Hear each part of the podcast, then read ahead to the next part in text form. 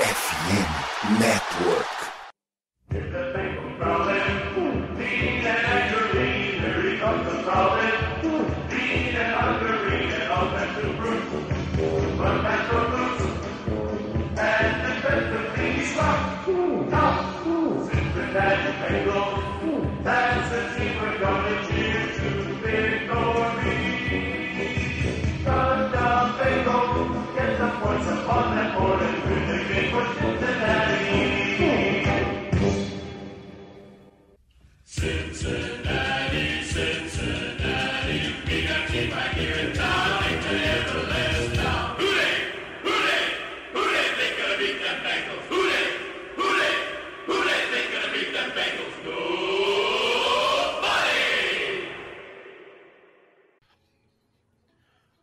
Olá, seja muito bem-vindo ao podcast Who Day BR, a casa do torcedor do Cincinnati Bengals no Brasil. Hoje, episódio número 43, e vamos falar sobre a vitória, que basicamente foi em meio tempo, né? O resto foi só garbage time.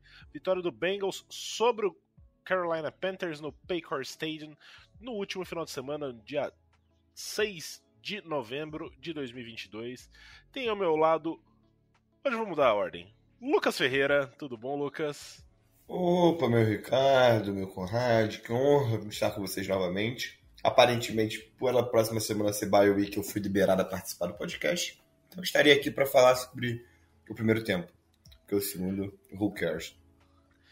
É, exato, né? A gente fez ali, adiou tanto o programa até que o Lucas não pudesse participar e olha só o que aconteceu: 35 a 0 no primeiro tempo, fora o baile.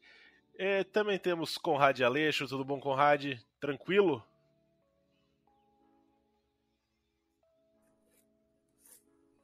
Ah, eu, tô, eu fiquei feliz que mais uma vez o podcast mostrando que trazendo boa informação. Quem ouviu semana passada já sabia que o jogo ia estar resolvido no terceiro quarto, né? Então, estamos aí é. sempre tentando trazer a melhor opinião possível para o jogo. Então, você que está ouvindo a gente, que, caso queira entrar em contato com a gente, tanto no Twitter quanto pelo Instagram, arroba RudeBR, eu sou arroba Surslash no Twitter, o Conrad é o Conrad Underline Aleixo e o Lucas é o Lucas Saints. Então entre em contato com a gente, caso você queira fazer parte do grupo de WhatsApp da torcida do Cincinnati Bengals, manda uma mensagem pra gente, a gente manda o link, você faz parte desse grupo que já tem aí batendo acho que 90 participantes, sempre cobranças sempre pertinentes. É, e assim, o time tá ganhando de 35 a 0, vamos cobrar. Não, não, tem, não tem essa, não pode tirar o pé do acelerador. É, também é, a gente traz aqui sempre a lembrança do FN Network, o Fambonanet, que é nosso parceiro, é uma plataforma com vários podcasts sobre as ligas americanas, NFL, NBA, MLB e NHL. Na próxima semana a gente não tem adversário, então com certeza não tem, um, como indica, um, um podcast para você ouvir, mas você pode ouvir de algum dos nossos rivais ou do Diário NFL para você ficar mais inteirado sobre a liga de forma geral. Então é isso, hoje vamos, sem mais delongas, para falar sobre Cincinnati Bengals e Carolina Panthers. É, tendo aí um jogo controlado, né? A gente considera aí, foi, como disse já anteriormente, foi 35 a 0. O que eu gostei no primeiro momento é que o time teve a, o retorno de Joe Mixon e eu gostei que eles mesclaram um pouco mais, né? Uh, vi jogadas diferentes, é, você vê um, um Trent Taylor participando mais, o Trent Irwin também recebendo passe. É... O time conseguiu estabelecer bem, né? Tudo bem que o Panthers já tá numa já tá numa num ritmo meio de tank, mas o primeiro tempo do Bengals foi extremamente opressivo, né? Sim, e acho que o que mais demonstra isso foi o desempenho da defesa, né? O, o Panthers foi ter o primeiro first down no jogo, o jogo já estava 28 a 0. É, foi conseguir. O primeiro first down foi com uma falta. Então, por, é, por mais que seja um ataque que não é muito forte. É um ataque que estava conseguindo produzir, conseguiu produzir bastante no jogo contra o Falcons. É, então, você vê que a defesa, mesmo com, com as lesões, mostrou que estava a serviço ali no jogo. Né? É, vale lembrar que o time, ou, né, um, as equipes foram para o intervalo. O Bengals tinha forçado três turnovers e tinha mais pontos do Cincinnati Bengals do que jardas do Carolina Panthers, o que é um absurdo, né? Foi 35 pontos do Bengals e 32, jar 32 jardas da equipe do Panthers no ataque. É, e como o Conrad disse, né? A gente estava basicamente sem corner, né? Teve gente no grupo pedindo que o Adam Pac-Man Jones, que foi o Ruler, Ruler of the Jungle. Perfeito. É, descesse de lá, do, do cenáriozinho que é montado no Paycor Stadium, ou Paycor Bengal Stadium, como você gosta, Ricardo, e, e traz para jogar. Então o que a gente espera? Que talvez o ataque vai bem, né? Porque é um ataque ótimo, mas que tome muitos pontos também, porque a defesa na posição de corner, o corner 1, né? Que era o Lai Apple, o Kentelo Reed estava, né? A gente está nessa dúvida ainda sobre qual a capacidade dele na NFL, pelo menos nessa primeira temporada. E a gente terminou com 32 jardas só cedidas. Então, foi um primeiro tempo de almanac. Foi um primeiro tempo que. O melhor primeiro tempo que todos nós vimos aqui, eu tenho certeza disso. É, desde 1983, os Bengals não abrem uma diferença de 35 pontos numa partida. Então, foi algo histórico que aconteceu no domingo.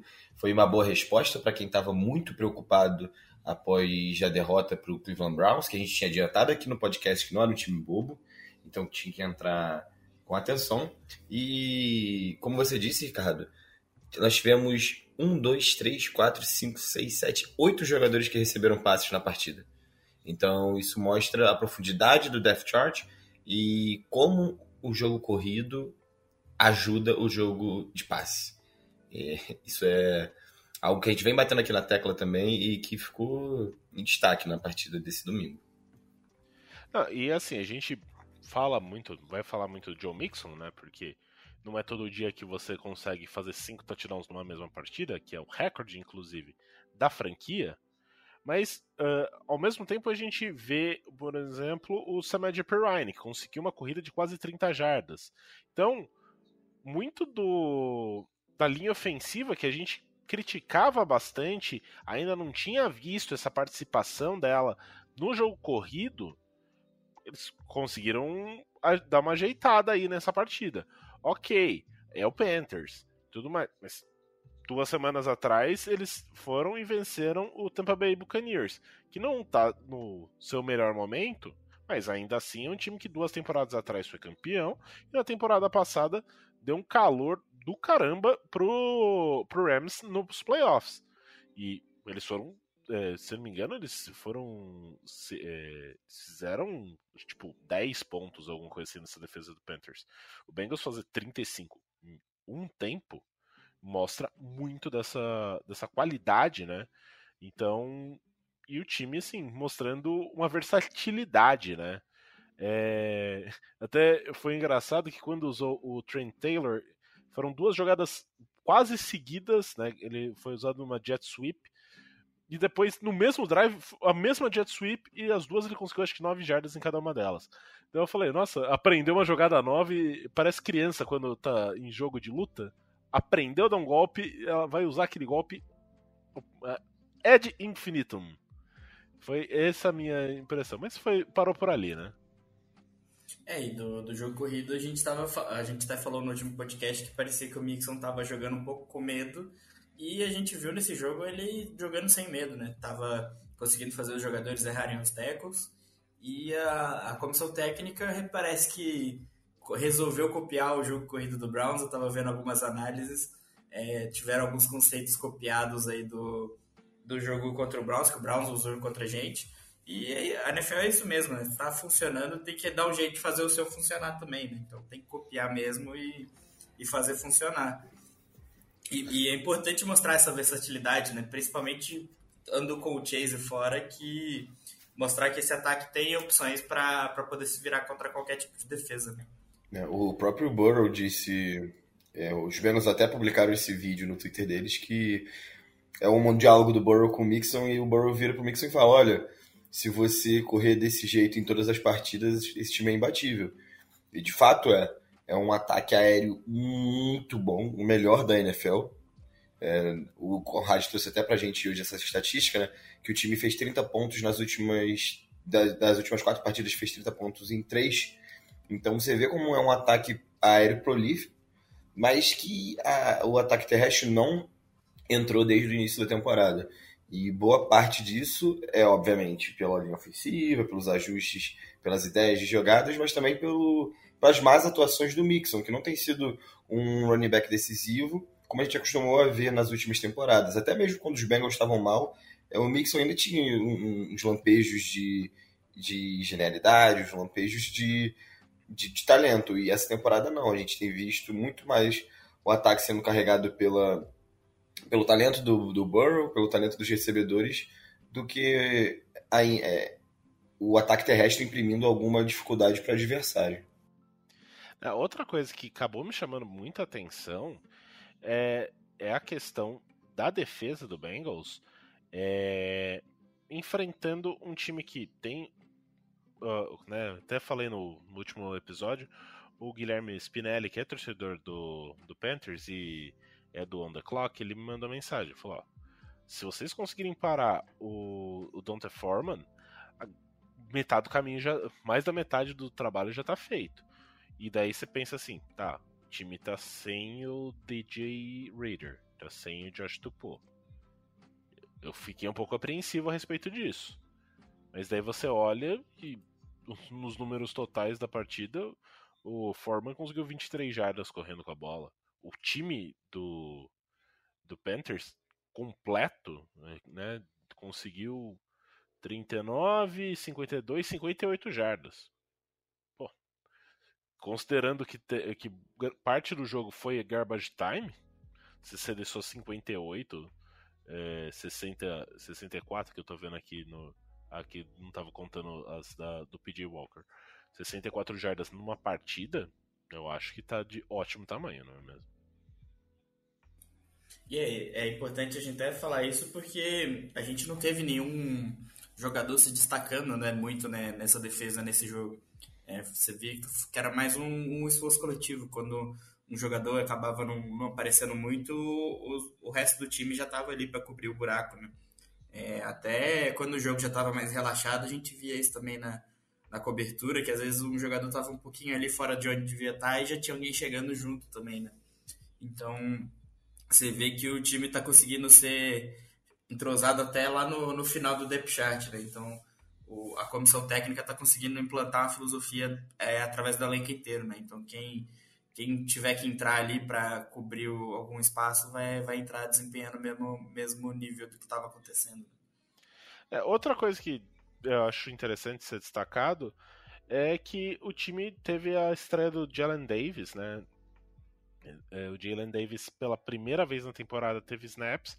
Ele startou né, como nickelback e não comprometeu. Isso eu achei bastante interessante. Acaba trazendo um pouco mais de profundidade para o elenco. Não que a gente espere que o, o Mike Hilton vá ficar muito tempo. Parece que ele até passou por uma cirurgia nos dedos, é, mas a expectativa é que ele já esteja de volta no jogo contra os Steelers. É, mas você ter um jogador é basicamente um novato, né? Ele não é no primeiro ano dele, mas com pouca rodagem de, de NFL, tendo uh, um jogo desse que acaba sendo um jogo bom para você testar, né? Porque é um adversário um pouco mais fraco, que o segundo tempo basicamente virou pre-season, né? Que você coloca muitos jogadores para pra, você poupa vários dos seus jogadores, você faz alguns testes, então você vê um jogador como Jalen Davis tendo um pouco mais de espaço, um pouco mais de snaps, eu acho interessante. E isso também traz uma outra questão, que aí é um dos poucos pontos negativos que a gente pode falar dessa partida, que é o Dex Hill, que ele jogou apenas três snaps, ele sentiu o ombro logo acho que no segundo snap dele na partida, e depois ele voltou para uma jogada que foi a jogada do touchdown do. do Tommy Tremble, é, que foi em cima dele.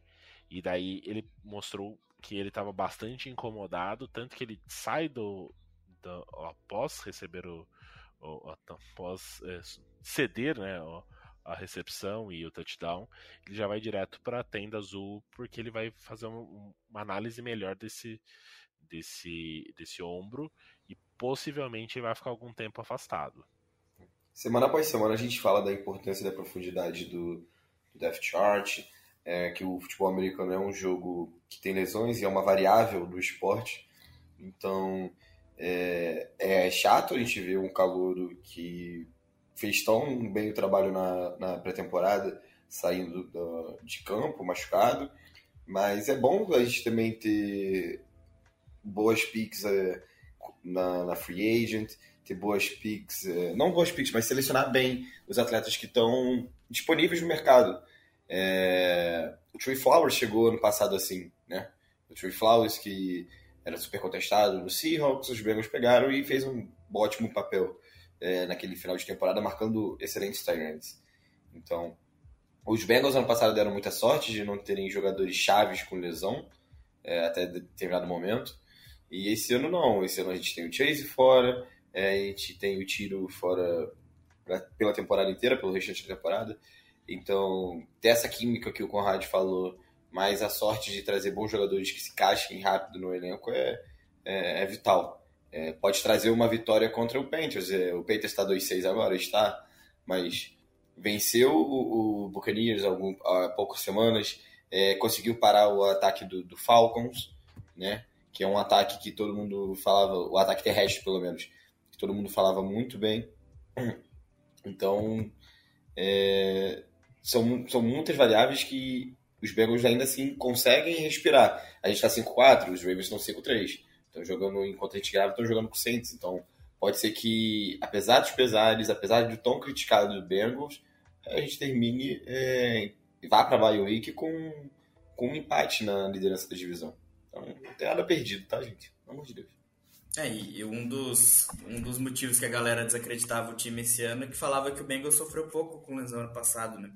E a gente chegar nessa, nessa altura da temporada tendo basicamente aí o, o mesmo desempenho que o ano passado, mesmo tendo perdido jogadores chaves esse ano, né? Tipo, a gente perdeu o Chase, perdeu o DJ Reader para alguns jogos.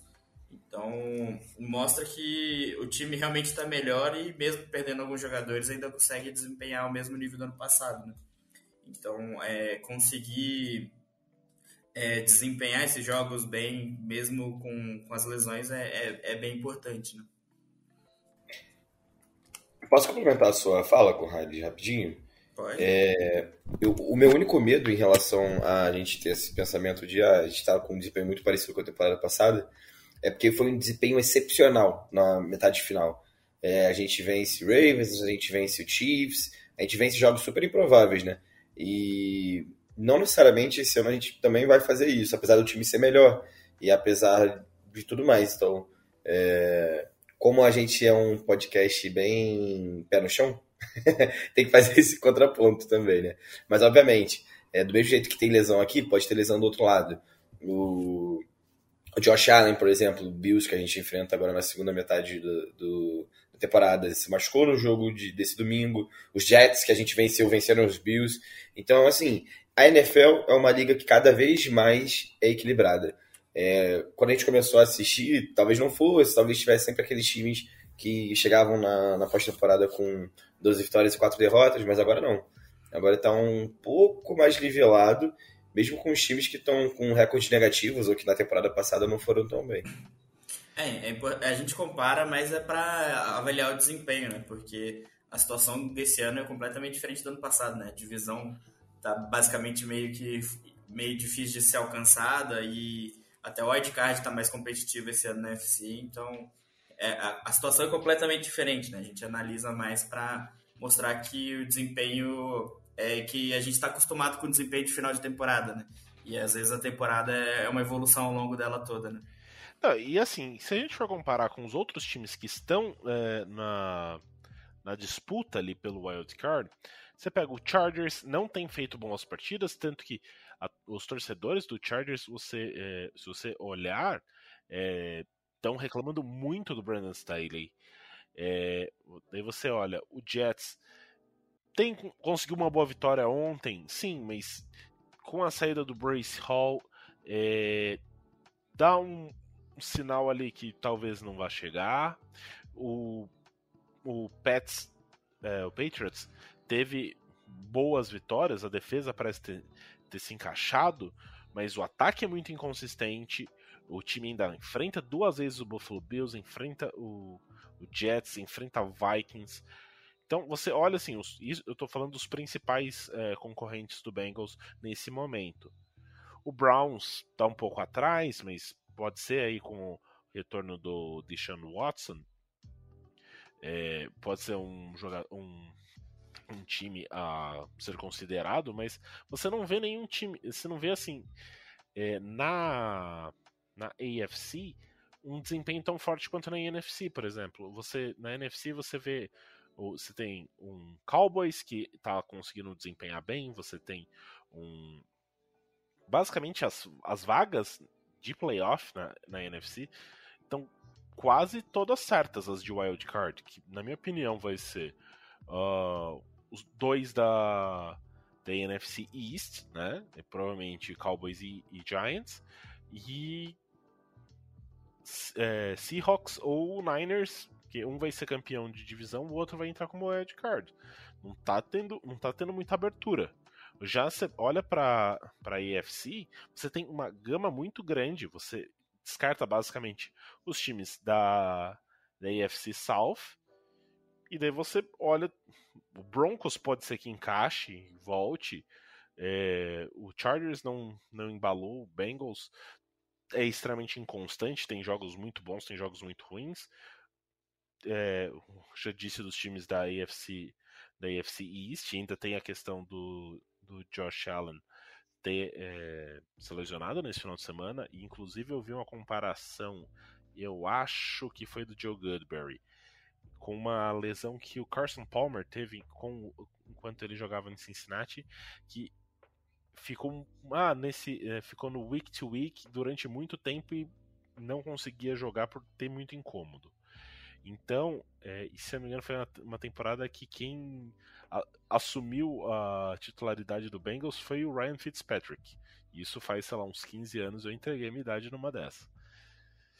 É, mas o a gente olha e é pouco, é, assim, a gente tem um calendário difícil, como já foi dito, mas não é um não tem nenhum time que é nenhum grande bicho papão. É difícil. Você, você vai olhar o melhor time de wildcard por enquanto está sendo o Miami Dolphins, que tem um ataque muito prolífico, principalmente por conta do, do Tarek Hill, mas a gente venceu eles e, e, sinceramente eu acho que em algum momento as defesas vão conseguir se adaptar ao jogo do Tua. E ele já tem mostrado em alguns momentos, eles sofreram essa semana contra o Bears, que é um time que até outro dia era um dos piores da liga. É, o, o, meu medo do restante do calendário é que a gente olhando, a gente consegue imaginar a vitória contra qualquer time, mas a gente consegue ver um apagão contra qualquer time ali e acaba se complicando, né? Sim. Então, e, e o, o, o, Bengals também já perdeu a gordura que podia queimar, né? Não, não tem mais muito margem para erro. Então, é, realmente precisa de, de uma boa campanha agora para o restante da temporada. Não, só relembrando aqui para os nossos ouvintes, os próximos jogos são em Pittsburgh, em Tennessee, depois recebe é, Kansas City e recebe o Browns. E daí depois ele joga fora contra Tampa Bay e contra o Patriots. Eu não sei se é nessa ordem, o Tampa Bay e Patriots. É, e daí depois recebe Buffalo e recebe Baltimore. É, vai ter duas semaninhas ali finais chaves contra dois adversários de, de conferência, né? Sim, é... que devem estar os dois nos playoffs, né? Sim, sim, Bengals e uh, Bengals, Bills e Ravens. É, os Bengals se repetirem nessa né, segunda metade da campanha que está agora, né? A gente está com 5-4, termina 10-8 não sei se esse ano seria suficiente para entrar na, na, nos playoffs da AFC como wild card. Tem times... 10-8 você ainda tem um jogo a mais aí, né? É, desculpa, desculpa. 10-7. Ou então 9-7, ou então 9-8. É, Não, porque a 9-8 gente- não entra, acho que 10-7. Até mesmo por esse motivo que eu falei de ter muito jogo entre esses times, eu acho que 10-7 pode ser possível é, a- o ingresso aos playoffs. Então, porque, eu- porque eu sou cético com isso nesse a princípio. Porque Bills, Jets, Dolphins e Patriots estão 6-2, 6-3 ou 5-4. É, Então, assim, já são. É uma divisão inteira na frente do Bengals. É, tem Chargers 5-3, Chiefs 6-2, Ravens agora 5-3, indo para 6-3 nesse exato momento. E Titans 5-3. Na AFC South, ninguém vai, além do Titans, que vai ganhar a divisão. Então, eu acho que a grande disputa dos Bengals é com Chargers, Dolphins e Jets. São. Tem uma vaguinha aí pra três. Pra três não. Duas vaguinhas pra três. Porque, ao meu ver, um da FC Leste vai. Não adianta. Se os Bengals continuarem jogando desse jeito, um vai um da FC Leste. E aí fica entre Dolphins e Bengals, Jets e Bengals. Chargers eu também não sei até onde vai esse time, tem algumas lesões. É, é complicado. Mas os Bengals precisam fazer a parte dele, né? Não, a gente não quer que fique dependendo de outros resultados. É, perdeu ótimas oportunidades de vencer jogos que, em teoria, seriam vitórias fáceis. Contra o Browns, por exemplo, contra os Steelers em casa na primeira rodada, é, contra o Cowboys sem o Dak Prescott. É, não jogos fáceis, mas jogos que os Bengals eram favoritos. É, eram favoritos. Entendeu? Os Bengals não conseguiram. é, o, o Burrow teve inúmeras interceptações no primeiro tempo contra os Steelers. Depois o McPherson perdeu um extra point por causa de um, de um long snapper que se machucou, Clark Harris. É, contra o Cowboys, o primeiro tempo horrível. É, contra os Browns, um desempenho medíocre. Então, assim, era para um time estar. É, são justificáveis as derrotas contra o Ravens, para mim. E no máximo contra o Cowboys, ainda que estivesse com um time é, sem o quarterback titular, mas é um time bom. E era pra estar liderando a divisão. Então, agora a gente tá tendo aqui que fazer contas, pensar em cenários possíveis, porque não, não se garantiu. E vai ter um segundo, é, segundo stint de temporada pesado. É, o- lembrando que o Browns agora é com o Deshaun Watson, né, na semana que for enfrentar os Bengals. Então, tem que saber como ele volta também, né? da- É, é o segundo jogo dele depois do retorno, né? É, Ele joga contra os Texans e depois contra os Bengals, né? Exato. Então, é, é ver como ele volta, mas em teoria é um jogo muito mais difícil do que foi contra o Browns em Cleveland, né? É, o que pode trazer um- uma coisa positiva é ele tá três anos sem jogar e talvez o Browns mudar o seu estilo para que acomode melhor o, o Deshaun Watson e isso faça com que o, o time perca um pouco do entrosamento que já tem. Então, é, sim, a gente está olhando muito para frente, né? São a gente tá olhando quatro semanas pra frente, mas o time base, é basicamente atualmente o, um time que corre muito com a bola e tem uma um- o Jacoby Brissett em alguns pontos tentando alguns passes. Talvez com a entrada do do, do Deshaun Watson vá tentar estabelecer mais o jogo aéreo e pode ser que você tire o ritmo do, do Nick Chubb, por exemplo, e isso vai gerar alguma confusão. Mas aí é muito no campo da especulação e fica complicado pra gente fazer uma previsão assim tão longa, né? É, e o De- Deshaun Watson ainda representa uma ameaça é, terrestre, né? Ele é um QB muito mais móvel que o Brissett foi. Obviamente, não é um Mahomes da vida, não é um, um Lamar Jackson. Mas é um QB móvel, é um QB que pode é, levar sustos aos Bengals de maneira de, no chão, pelo chão. E aí você tem o Nick Chubb, e aí você tem Kareem Hunt, e, e ainda o Watson. É, um jogo bem, bem complicado. É um time muito o time de Cleveland é um time muito sólido. Eu acho que o recorde não traduz o que jogou na temporada até então. Então, voltando né, aos próximos jogos são Pittsburgh em Pittsburgh, Tennessee em Tennessee, né, em Nashville. E aí, vocês acham que em Pittsburgh tem que tem que ganhar? Em Tennessee é um jogo complicado pelo que a gente viu ontem à noite. O que eu acho importantíssimo é o retorno de Jay Reader para esse jogo, né?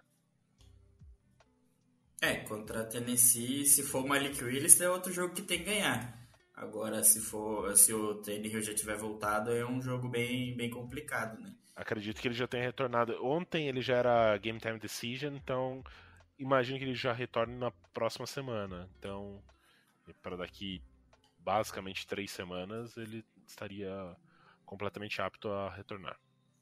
Então, aí realmente é um jogo bem complicado, né? Aí já entra naquela parte do calendário que a gente já tá vendo os times é, se ajeitando para os playoffs, né? Os times que estão ali brigando. Então, é um jogo que a gente precisa ver um bom desempenho, né? Não pode ter um, um apagão por metade do jogo ou alguma coisa do tipo, né? Não pode deixar acontecer que nem ano passado, que a gente teve as viradas contra o Chiefs, não pode deixar acontecer isso esse ano de novo, né? Porque nem sempre dá certo isso. Pra galera cética que fala que, o, que os Browns são pai do, do Burrow, que, meu Deus do céu, eu não, eu não posso ver o, o pequenino que era de Cleveland e agora tá em Carolina. Ah, o Baker Mayfield é pai dos Bengals. Os Bengals não perderam pros Titans com Joe Burrow comandando, né? São dois jogos, um em cada temporada, um sendo um jogo de playoff, inclusive, e são duas vitórias. Então, para quem gosta de se agarrar nessas estatísticas, aí é uma boa. É, e, e, também tem a do Chiefs, que o Bengals venceu as duas partidas, né? Pois é, pois é. Até porque vai perder pro Browns na semana seguinte, né?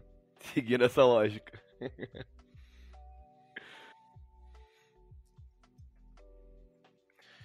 então, sim, a gente. Ah, eu quero trazer uma questão aí para o Conrad. É, devo me preocupar com Evan McPherson ou foi um erro de, de jogo treino? É, então, cara, até, até tá, falaram da lesão aí do, do long snapper, né?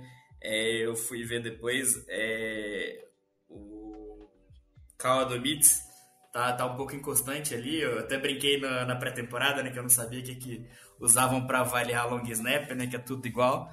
Mas é, ele tá um pouquinho inconstante, ele tá soltando a bola um pouco, tremendo um pouco, um pouquinho alta. Isso está dando uma diferença ali de alguns poucos milissegundos e atrapalhando um pouco o tempo do kicker e acaba afetando o chute, né?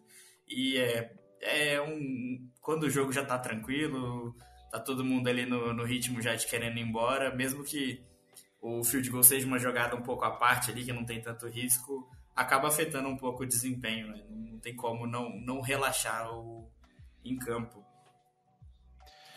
E o. Eu não vou confidenciar que ontem eu não pus tanto reparo. Mas o Kevin Huber ontem fez três punts, foi, foi do agrado da, da, da nossa equipe aqui do podcast ou a, a campanha para elevar o o como que é? Drew Christmas, é isso? Isso. Isso. É, o desempenho dele foi bem abaixo, tá? Ele tá jogando bem mal. Inclusive o Darren Simmons hoje deu uma entrevista é, perguntaram a ele se ele se iria ter troca. Ele falou que ia fazer o que fosse melhor para o time e que iriam avaliar durante a bye week, né? Então provavelmente vai ter uma disputa aí durante a bye week para ver quem, quem volta de Panther aí no time. É aquela velha máxima, né? Um Panther precisa chutar mais jardas do que ele tem de idade. E o Kevin Hilber não tem feito isso esse ano, infelizmente. É que, é que na verdade ele tá com bastante idade, então ele chutar muito mais do que a idade dele também ia parar fora do campo, né? Todo chute ia ser touchback. É, teve até um punch dele durante o jogo que foi meio curto e a bola ainda voltou na direção contra o Bengals, então ali eu acho que a galera já, já acendeu aquele alerta para realmente fazer a substituição. É, então, acho que é isso, né? É um podcast um pouco mais curto nessa semana. É... É, eu posso só falar do, dos rookies um pouquinho. É, a gente acabou não vendo muito o Dex Hill, né? Que eu acho que é o, o, mais importante do draft, por ter sido a primeira rodada. É, acabou se machucando. Mas o, o, o Bridge, né? Tem tido uma, uma evolução interessante de um jogo para o outro. Ele ainda está marcando um pouco o jogo aéreo como se estivesse no college, é, dando um pouco mais de espaço. Aí já não sei se é falta de se adaptar ao físico ou realmente no college essas recepções não são feitas com esse espaço que ele dá, ou ainda é, tomou uma falta por um contato um pouco longe da linha de scrimmage, então no college é permitido, porque é permitido esse contato longe da, da linha de scrimmage, não é que nem a NFL, que só pode na, nas cinco primeiras jardas, que lá é no, no tempo do QB, né? Se o QB ainda não tiver feito passe, você pode bater. Então, ele no, no jogo aéreo ele tem mostrado evolução, está indo num caminho bom apesar de ainda não ser aquela performance que a gente espera de um, de um cornerback titular da NFL. Mas ele, no jogo corrido, ele estava muito bem. Ele era sempre um dos primeiros a chegar ali para parar o jogo corrido, mesmo quando a jogada era do lado dele ou pelo meio do campo. E sem medo de dar tackle, né? E isso é impressionante da gente ver num corner que geralmente prefere ficar mais na marcação do jogo aéreo. A gente torce para que ele evolua o mais rápido possível, porque é uma parte do, do time, uma parte do rosto que o Bengals não tem tanta profundidade. E, e eu sempre vejo, o, em especial, os cornerbacks. É, o seu cornerback mais fraco é o é a força do seu, da sua defesa, é a, sua, é a força da sua defesa de passe. Se você tiver um cornerback muito fraco, os passes vão ser nele. Então não importa se a gente tem o tiro de um lado se a gente tiver o Eli Apple do outro, infelizmente ele vai ser o cornerback 1, digamos assim. Então, Ken Taylor Bright, é, Taylor tendo mais tempo de jogo e evoluindo o mais rápido possível, vai ser excelente para a temporada dos Bengals, ainda mais sem, sem o tiro, né, na ausência dele. É, e o outro rookie que vale destacar é o Cordell Volson, né? É, era um jogador que a gente tinha bastante desconfiança de se encaixar aí nessa linha. E acabou que pra OL é quando a gente não, não tá falando do jogador, quer dizer que ele tá indo bem, né? E a gente mal tá, tá falando dele, a gente tá falando mais do, dos tackles na nossa linha cedendo pressão do que do miolo da linha, né? E se eu não me engano, eu acho que ele é, é a, me, é a, melhor nota entre os guards rookies do, do PFF em proteção de passe em, em situações de passe clara. Então, é, a gente tem que comemorar que o Bengals acertou um OL no draft, né? mesmo que seja ainda um pouco cedo, é bom, é bom ter esse sentimento, né, de que o Bengals conseguiu acertar um OL no draft. E olha que é uma história longa de erros, né? Acho que desde aquele draft do Jake Fisher do Cedric Ogbuehi. Nossa, depois que... o Billy Price, oh meu Deus do céu. Não, não, eu fui puxar lá atrás, né? Não, teve Billy sim, Price, teve vários outros Teve Calma, teve Denise. É. Teve Bod e quando oh, você faz, e quando Ru você faz Russell Bodine. É, não, não o, Bo o Bodine é antes do. É da época do Jeff Fisher, não? Jack é, então. É, Jake Fisher. Jake Fisher, isso, perfeito. Nossa, o Bodine, quando ele foi trocado pros Bills, foi tipo um agradecimento, né, os Bengals terem colocado os Bills nos playoffs naquela temporada de 2017-2018. Porque nada pode explicar um time querer ter o Bodine por perto. Não faz sentido nenhum. Ah. Mas aí a gente tá lembrando de tempos ruins demais. Vamos deprimir a nossa audiência. Não, não, eh, não ligue, não faça nada. Caso você tenha algum pensamento ruim, ligue no CVV, porque novembro amarelo, dezembro amarelo, janeiro amarelo. Exato. Só, aproveitando Laranja, laranja, porque amarela é muito Steeler pra mim. Hum, você tem um ponto, hein? Mas só lembra, só seguindo esse papo de OLs draft, provavelmente ano que vem a gente vai atrás de um novo left tackle, né? Iona Williams está chegando no seu último ano de contrato, não convence, não acredito que deva ficar na equipe. Então a gente vai precisar de um draft, de um, de um bom draft de um left tackle, ou então um bom free agent vindo aí. É, eu acho que é isso. Uh, vimos de forma geral essa partida que foi tranquila, né? A gente não tem muito o que ser dito. A gente também não tem aqui a próxima semana, né? Não tem. A gente vai ter um, uma folguinha aí no final de semana, aproveitar que é feriado, fazer aquele, aquele aquela aquela dar aquela moral pra família, pra patroa, falar assim, olha só, tá tendo NFL, mas o que? Tô aqui com você. Você ganha ali o espaço para mais para frente você conseguir utilizar o, os domingos para o Bengals. Acho que é isso. Algum recado mais, Conrad e Lucas? Acho que por mim é isso mesmo. Esse final de semana aproveitar que não tem jogo. Tem Tusca aqui em São Carlos, então provavelmente esqueçam de mim. Juízo, hein, rapaz? é, é. Juízo, só de bom, Bom final de semana de NFL para quem for aproveitar. Um abraço pro pessoal aí também. Quem vai pro Rock the Mountain, um bom festival. Para quem vai ficar em casa, nem assiste NFL, deixa esses otários aí. E segunda semana que vem a gente tá de volta, né? É, estaremos de volta já fazendo um preview do jogo contra os Steelers, talvez trazendo aí uma, um review do, da, da primeira metade da temporada. A gente vai ver certinho, mas estaremos de volta. Vocês não vão se livrar tão fácil assim da gente. Porque aqui a gente fala assim: Who Day? Who Day? Who Day?